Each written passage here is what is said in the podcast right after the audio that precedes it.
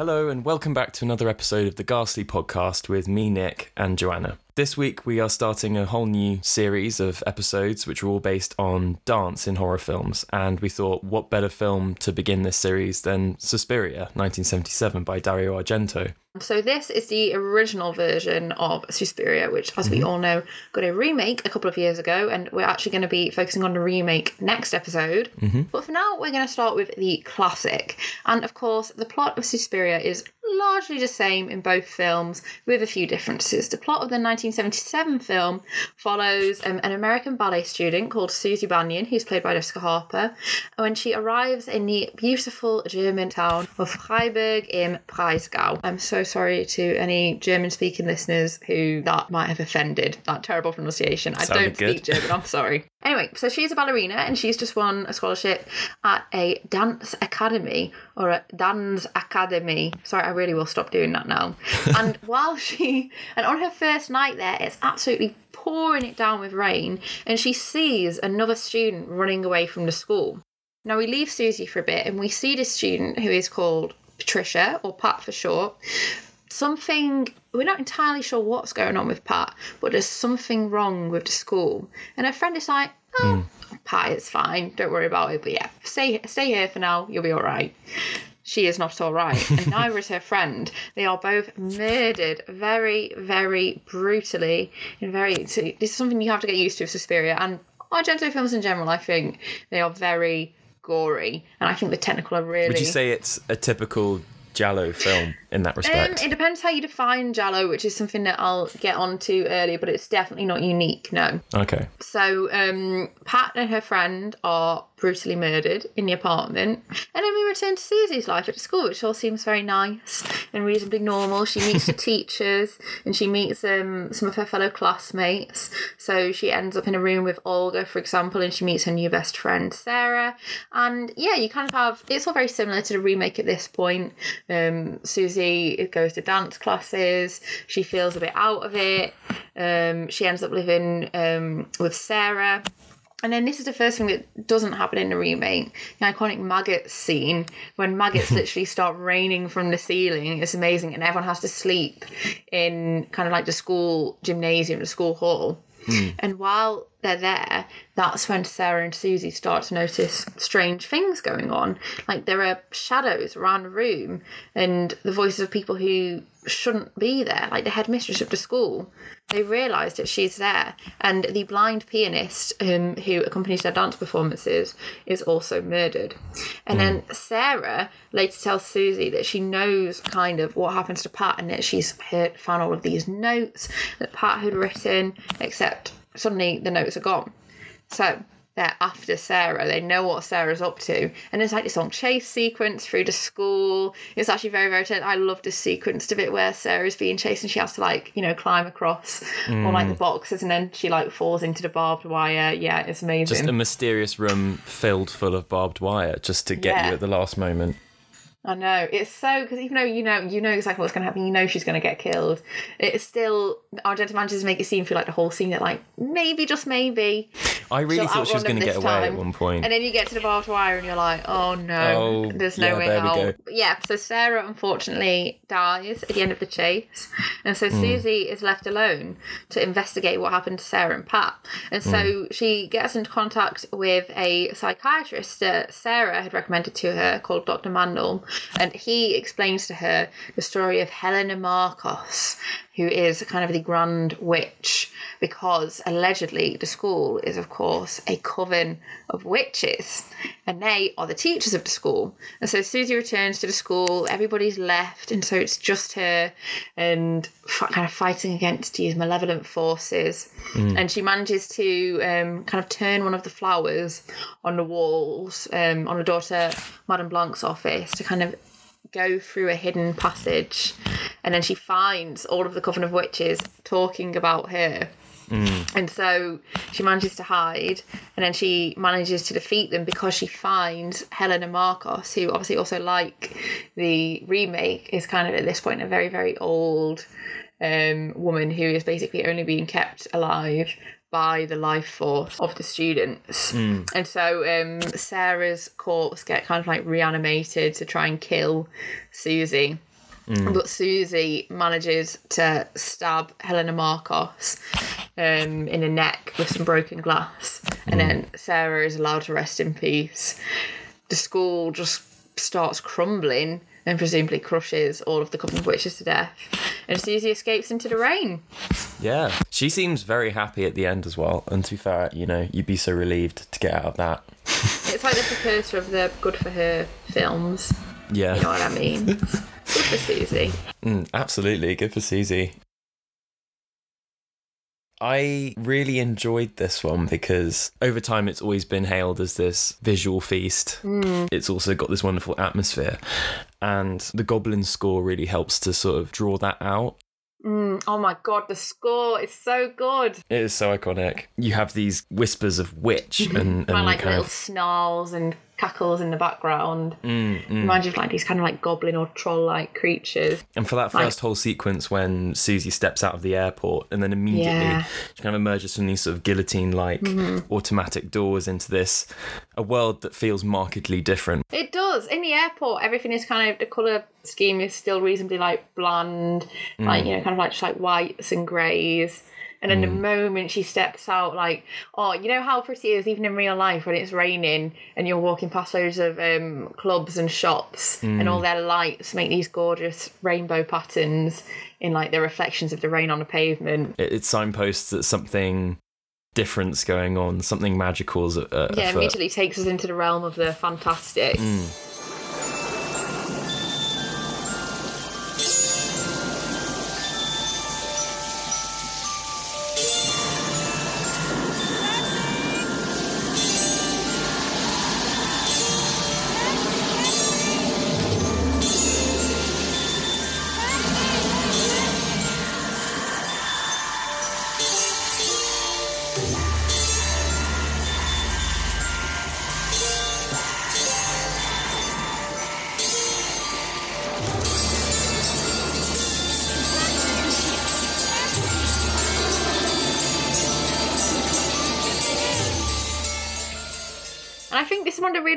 sad. Well, it's not sad about the film, but um, outside of the film, one of the sad realizations is that obviously, as you say, it's such a visual feast. It's so gorgeous to look at, and it's so much fun actually just to watch. Mm. And then the reality is that, and you're like, God, why don't why don't we do films with these kind of color palettes anymore? And it's because they literally stopped making rolls of like the Technicolor prints that Suspiria was filmed on. Like this is one of the last films ever. Oh, So they literally stopped producing it, so you can't anymore.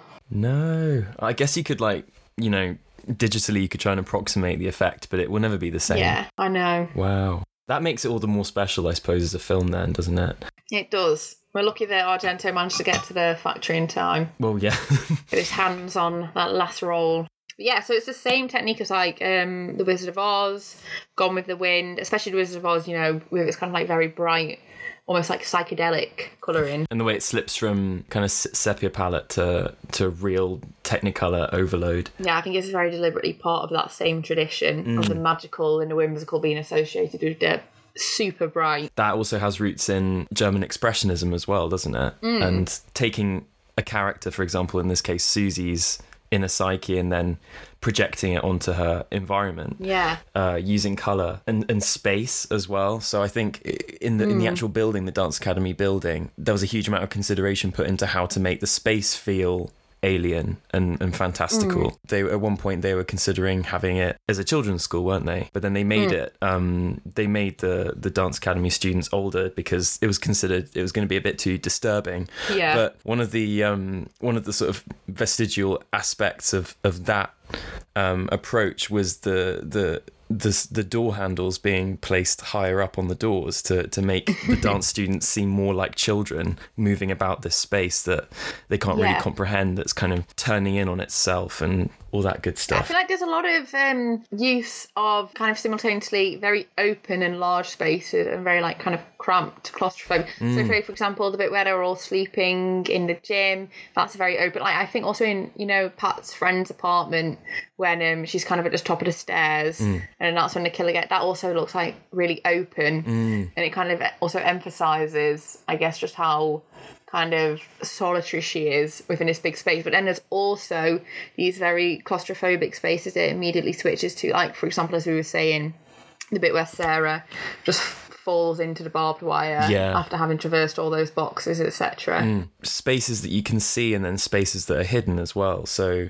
of course, mm. when Susie realizes that, oh, you know, at the beginning of the film when Pat was running away, she overheard her saying some kind of muffled instruction, um, and then she realizes, oh, one of the irises on the walls can you can use it as a handle to open up this sort of strange inner sanctum where all the witches congregate and Helena Markos lives. It's like there's this secret kind of inner sanctum that can't be shown to anyone. Yeah, the only way that Susie actually became aware at the, in the first place about this secret building, so maybe the true architecture of the building itself, aside from how it appears visually and how the the witches want the students to treat the space. The only way that she's hmm. actually able to access that space in the first place is through counting steps and hearing that the teachers who are all meant to be leaving every evening actually ended up going into this inner sanctum space that's hidden away from the students' vision.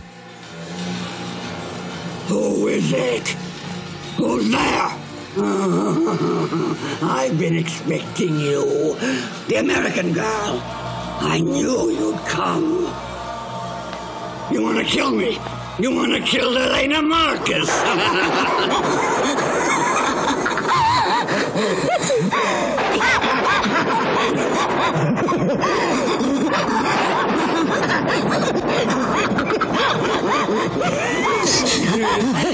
you wanted to kill me. You wanted to kill me. what are you going to do now, huh? Now.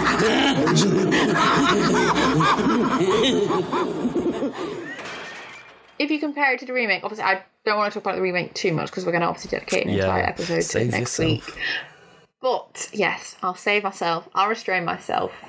But um, obviously, the 1977 film does not focus on dance Hmm. as much as the later film, but obviously it is still present. Hmm.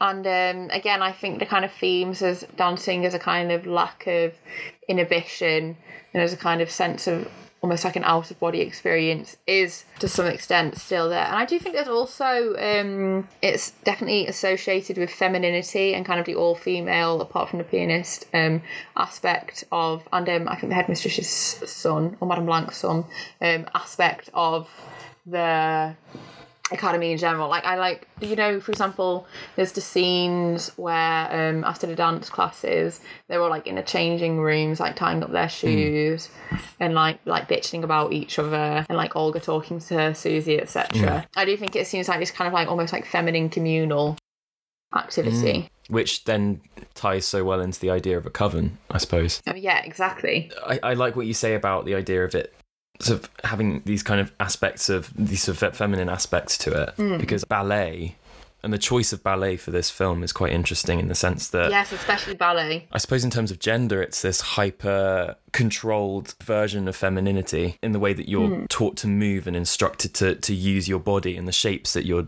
told to make with your body. And if gender is a kind of performance, then dance is such a interesting metaphor for like epitomizing ideas of gender roles. And then, toward the end of the 19th century, the technique of classical ballet assumed a different, more stylized impostation. All right, let's warm up. What's wrong? Don't you feel well? No, it's nothing. I just feel a little weak. If it gets any worse, I'll just stop. And now some exercises. Daniel, you may begin. There's a really, really good article by Charlotte Goff that talks about ballerina body horror. Mm-hmm. And she mentions that there's an alienation from the body that occurs when you use your body to fit into a kind of an ideal, which is represented by ballet and the moves that you make in ballet. And perhaps Suspiria is a kind of exploration of feminine anxiety of the body that they're trying to get rid of whilst they aspire or, or move towards this more idealized body. I was going to say, do you think then that you could connect that with the scene at the end when Susie is trying to fight Helena Markos and kind of Pat's dead body, not Pat's dead body, Sarah's dead body, literally gets reanimated brought back from and like kind of mm. used again as like basically as a tool. Mm. sort of puppetry in a way. Yeah. There's definitely a sense of control that comes through with the dance. For example, when Ms. Tanner is providing the instruction for the lesson, just after Susie's been hit by that light and it's made her feel all dizzy, and she's forced to take part in this class against her will. Mm-hmm. And there's this rhythmic counting coming from Ms. Tanner, and all the other dancers are able to sort of conform to that, but Susie's really struggling to to keep up with that tempo. She doesn't quite fit in. and she's trying to but it's like her body's not really working with her and you can see the idea of ballet as being a, a form of control that the coven used to manipulate their students maybe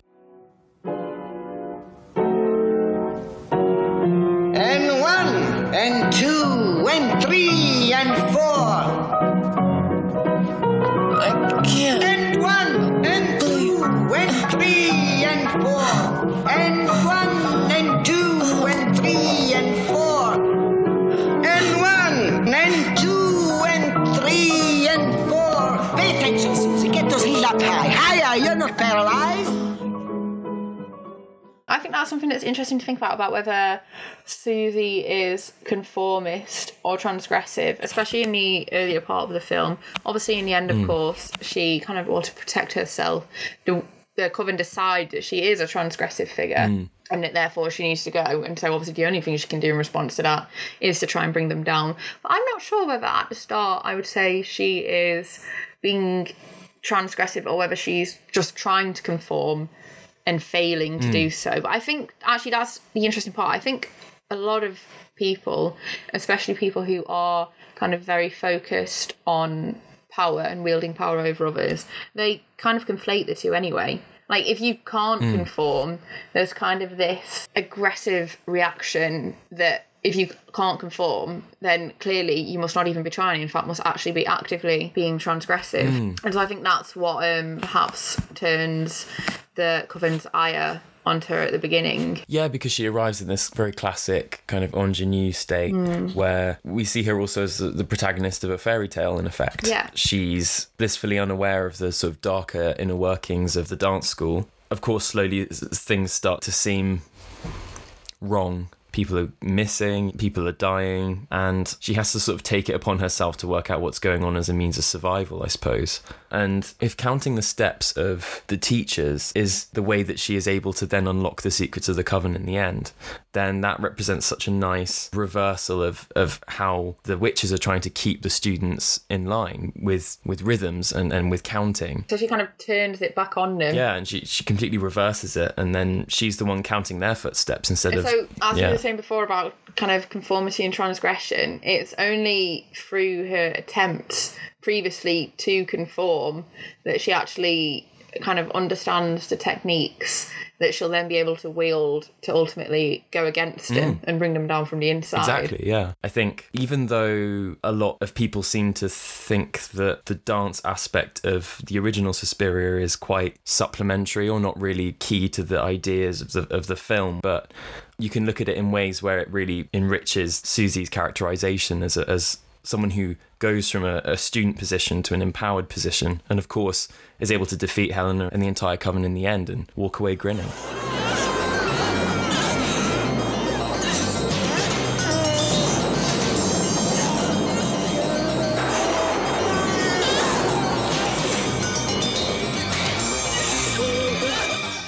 What do you think about the fact that in both films, Helena Markos, so kind of like the mother of the coven, is presented as this extremely old lady who essentially is only sustained by the rest of the coven, essentially using the life force of younger women? What do you think that has to do with um, both age and also I suppose the dance and ballet aspect of the film because obviously the whole as well as being a kind of a very feminine pursuit it's also seen as a very like youthful pursuit. And it and it it's a pursuit that destroys um it maybe not destroys is the right word but for example like when you reach a certain age as a as a as a prima ballerina you end up inevitably declining and yielding to the next generation of, of younger, fitter, Yeah. more um, of, of stronger dancers. So it's very it's it's very ruthless. But I mean, the fact that not only have they now had to go into the role of teaching to the next generation, but obviously in their capacity as witches,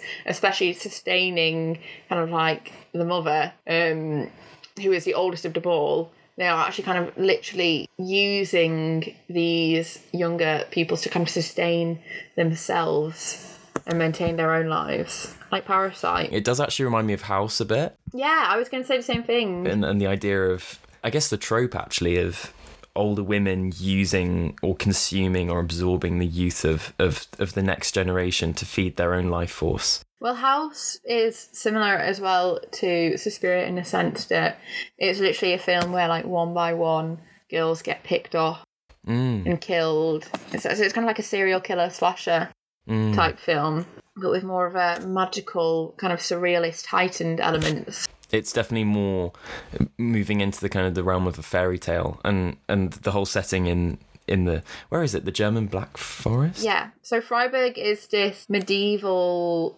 town which um, is very touristy and very beautiful, and it's kind of very well known for kind of looking literally like a town straight out of a fairy tale story. And so I do again think it is really interesting that Argento chose to set it there. yeah it's, it's a very deliberate choice to kind of evoke those, Extremely those storyboard. which makes it all the more disturbing especially when you consider the original intentions of, of Dario to create a dance academy for kids Yeah. kind of feeds in quite grotesquely with this reversal of the high fairy tale format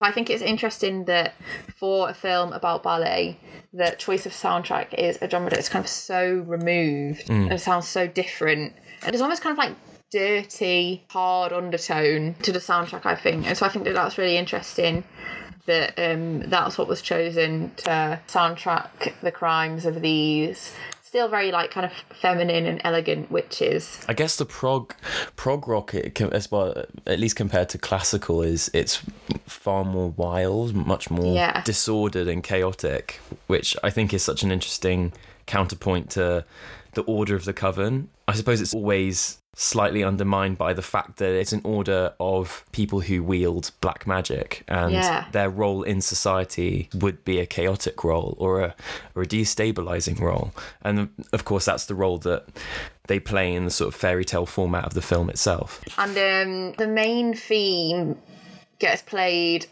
a lot to the point where, like, sometimes it gets played. It kind of gets played before anything horrific is actually happening, kind of as a just a little warning sign that someone's about to get murdered, probably. I really like how it seems to kind of blur the lines between soundtrack and then sound effect. Yeah. It's it's almost as if the film is sort of trying to to meld the two together and you you become not it's also really very evocative of like kind of witch trials and persecution. I think it kind of mm. like yells of witch, and so I think that creates an interesting dynamic, of course, because the witches in this film are real and they are the villains. And so I think it's interesting that these kind of like moments of persecution of witches, because obviously that's often they're not entirely um, associated with women as well. I think it's an interesting motif. Absolutely. Have you heard um Waking the Witch by Kate Bush? Yes. Yeah, with like then the bit where um after all of the wake up calls have gone and then it just kind of goes all a bit manic and then um there's that like what are they what, what does he shout? The man when he's sort of like guilty, guilty, guilty. Yeah, and he's going like confess to me and uh it, it's a kind of restaging or a reimagining of, of what a witch trial would have been. It's this kind of grungy male voice growling. Honestly, now that you mention it, that is actually the perfect song for this film. It fits in very well. It's got the same vibe. Um, what did you think about the significance of language in the film? Because for me, it took me a while to realize that they were dubbed and Yeah. that it, the, the, the, the soundtracks for the English had then been placed over in post. Sarah, for example, was originally speaking in Italian. So was Miss Tanner. Dr. Mandel speaking in German. And apparently that was just standard in Italian film. And so if I'd gone and watched it in Italy, for example, I would have heard um, Sarah's, um, Stefania Casini's voice, for example, um, in the original, and Jessica Harper would have been dubbed over in Italian. And everyone just spoke to each other on set in their native languages. I found that crazy. Kind of sounds like chaos. It sounds amazing, but it must have just been such a bizarre experience working on set, hearing all of those languages all the time. That must have been amazing. Obviously, because in the plot of the film, it's not just that um, everyone, these random actresses from all over Europe have been brought together just because they were the best. Also, their characters in the film are also explicitly meant to be. So, obviously, Susie is meant to be American, Sarah is meant to be Italian. Um, There's Russian characters. There's like Madame Blanc, for example. I'm pretty sure it's meant to be French, etc. And mm. so there is definitely this idea of the Dance Academy of being this kind of global meeting point. Mm. rather than visual aspects, which I suppose become more aligned with the coven's ability to manipulate or bewilder the people in the student body, hearing is is the way out. Well, actually, that's something. This is giving me an idea now, in the sense that yes, so the visual aspects of the film in general, kind of the very technical, heightened, surrealist, magical thing, they kind of represent the witch's power, and it kind of draws us into this surrealist world.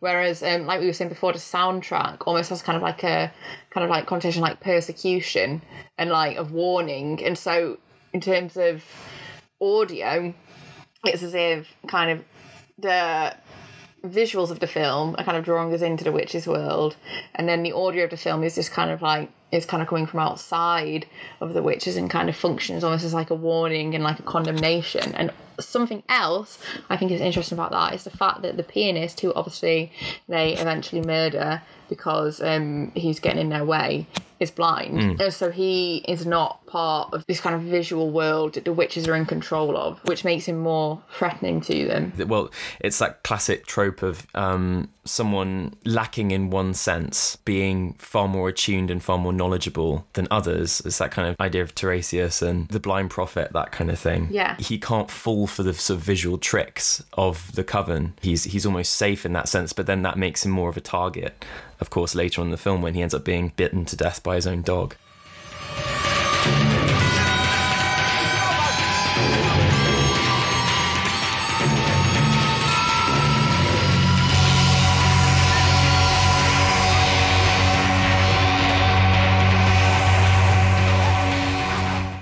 So the thing that allows Susie to kill Helena Marks at the end is the lightning flash, which is obviously um, obviously lightning bolts of lightning are kind of famous for being very much a two-sided phenomenon, both visual and oral.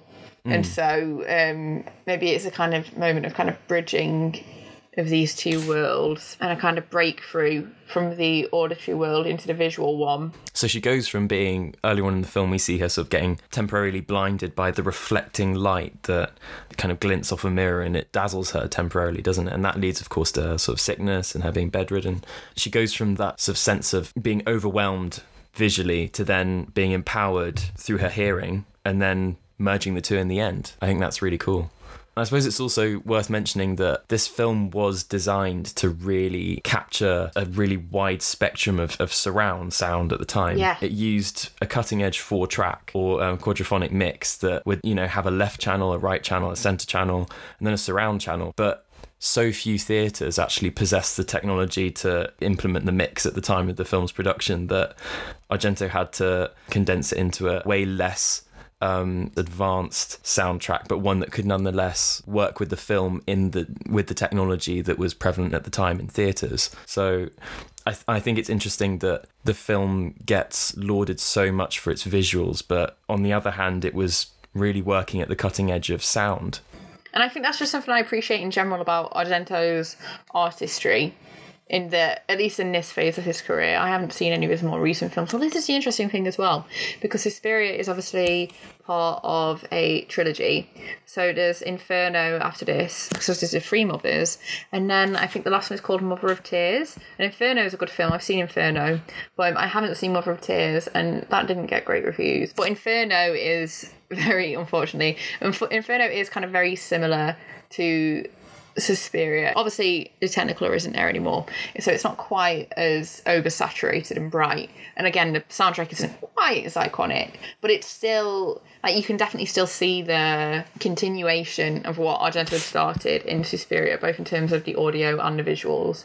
And so I think that's something I've always appreciated about Argento in that he's not just trying to use film as a vehicle for a plot. He really wants it to be kind of almost like a feast for all of the senses. The actual plot is really nothing that Yeah. groundbreaking. Um, serial killer stabs loads of people, and we finally figure out who it is, and then we get them.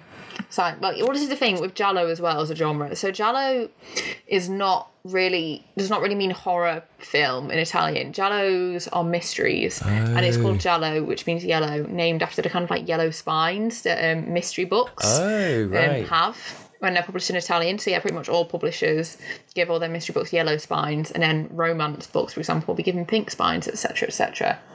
And then in the English speaking world, the Giallo film is kind of crossed over to mean obviously I think Argento is probably the most famous example of a Giallo director. To mean not just mystery films, but specifically kind of like horror mysteries, where there's a lot of horror involved, usually serial killer films, where the mystery is what is the malevolent force doing this. So say for example, I don't know, there's also like Blood and Black Lace is a good example. Is that an, that's another Argento film, or is that just not Argento, no, that's from a few years before Suspiria. It's very similar, but Suspiria's way better. I'm not trying to imply that Argento's copied it all. He's not.